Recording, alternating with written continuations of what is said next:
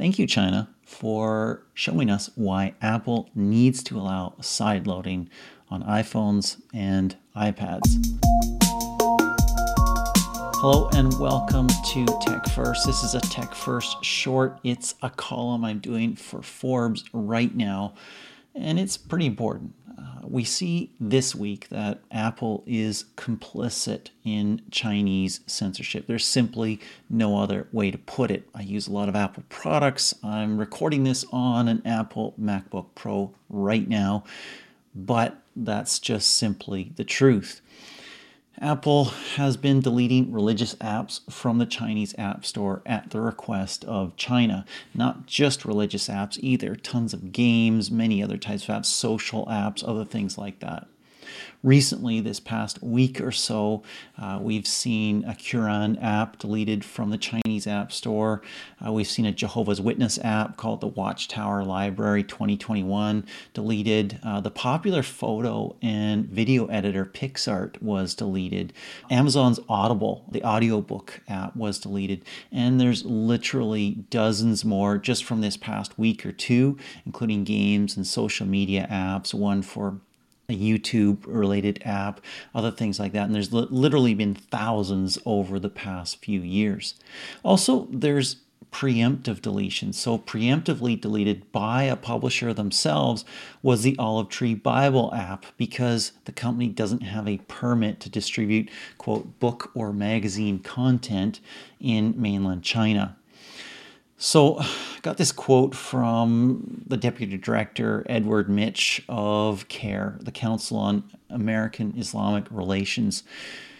Some might think it's over the top, some might not. He says by obeying the Chinese Communist Party's order to remove Bible and Quran apps from its platform in China, Apple is enabling China's religious persecution, including the ongoing genocide of Uyghur Muslims interesting that the CAIR deputy director doesn't just talk about the Quran apps, he's also talking about the Bible apps. He says, this decision must be reversed if American corporations don't grow a spine and stand up to China right now.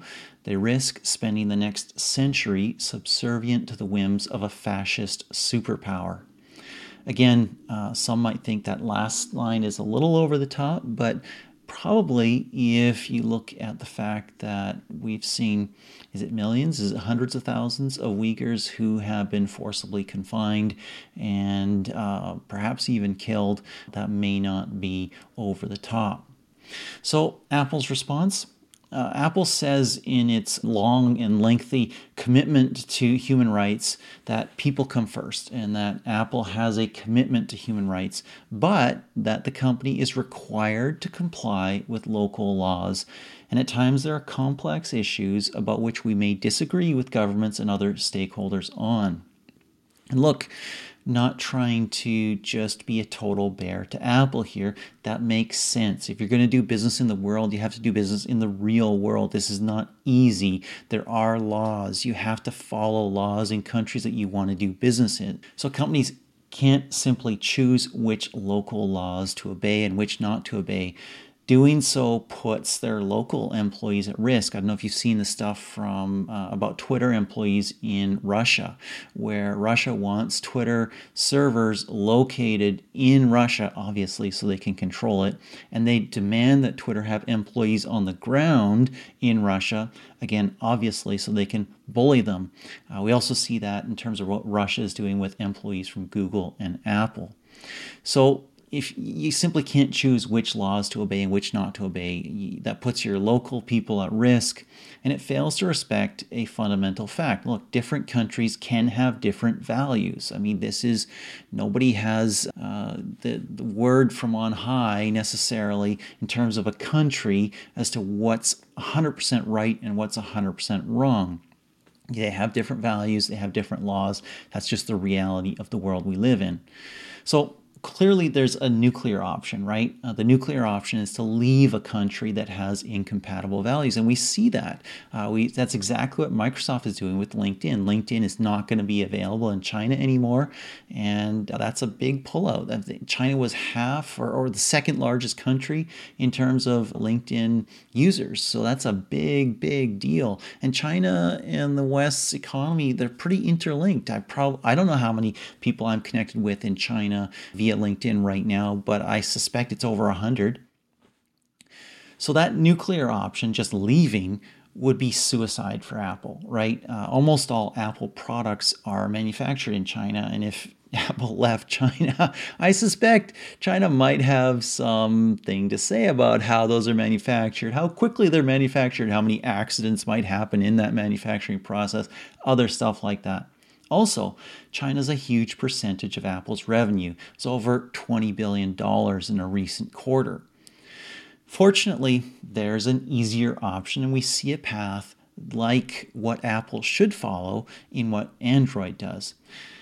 It's also an option that can make life much more chill for Apple in the face of dozens of global antitrust actions that it will continue to face over the next few years. I'm not just talking the States, I'm not just talking Netherlands, not just talking Japan, uh, China itself, Korea, all places where Apple has had antitrust action in the courts or from the government regular, in terms of regulation and laws. And it's going to happen more places as well.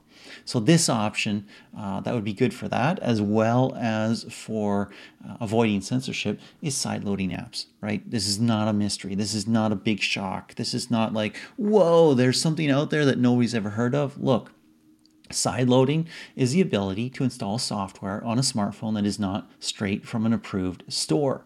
On an Apple iPhone, that would mean apps that don't come directly from the Apple controlled iOS App Store.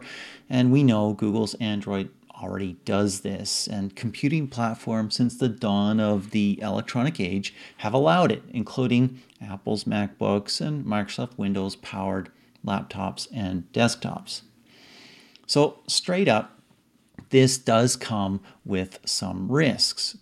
Those risks include revenue risks for Apple. Look, Epic Software has already shown the way. They want to have their Fortnite game and other games, and in fact, the Epic App Store on iOS and just charge uh, their users and charge publishers whatever they want to and not pay the Apple tax, right?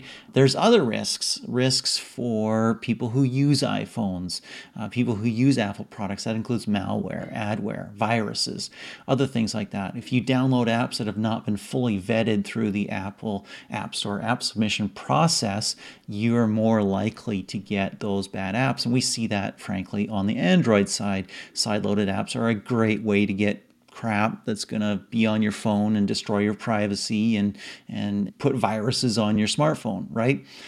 However, however, sideloading apps on iPhones would satisfy what Apple says is its highest value, human rights.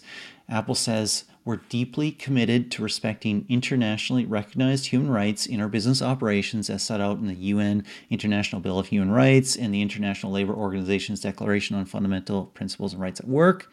This is all in Apple's commitment, publicly released commitment to human rights. Also, Apple says, in keeping with the UN guiding principles, where national law and international human rights standards differ, we follow the higher standard doesn't specify which is the higher standard. I'm assuming international is higher than national, but that's just me. Look, in terms of the revenue risk, enabling sideloading probably won't cost Apple a majority of its in app purchase revenue or paid app revenue. Most people are probably still likely to use the iOS App Store because guess what? It's going to be the safest, most reliable place to get the latest apps. And also, Apple could pull a trick from the gaming console playbook and just license apps for exclusive release on iOS in, in general, or even just on their own Apple App Store, right? So you could do things like that on a business level with, with individual apps, individual games, so they only be available in the place where you want them to be available. Doing this would enable people in repressive regimes to access apps and therefore content that totalitarian or authoritarian local governments decide to prohibit.